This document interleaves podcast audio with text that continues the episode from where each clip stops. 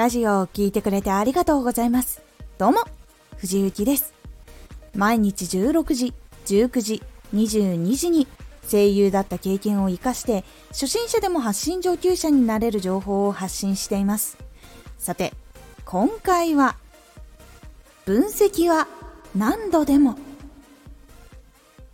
分析は一度で全てを解決することはできません。そして一度の分析だけでは次の時代に対応できません。分析は細かく突き詰めることで何度でも成長ポイントを見つけることができたり状況や環境を分かることができるようになります分析は毎日の伸び率とか成長率の数字を見て考えたりファンの人たちのタイプを実際にファンになってくれた人とか反応してくれた人のプロフィールとかに遊びに行ってみてそこでいろいろ分析して考えたりジャンルの流行っている内容を調べたりスタンド FM 全体のピックアップを探したり。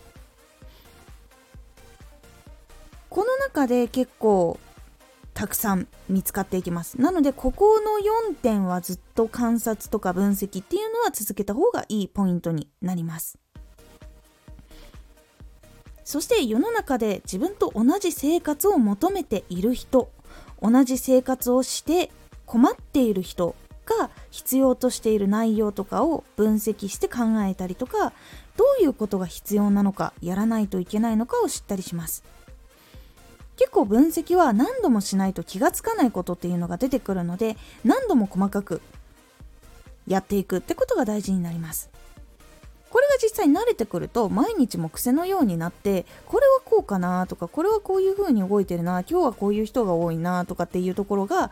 分析できるようになっていくのでもう目にした情報全てが分析の情報になったりとか次を生み出す時の考えるきっかけとかになるので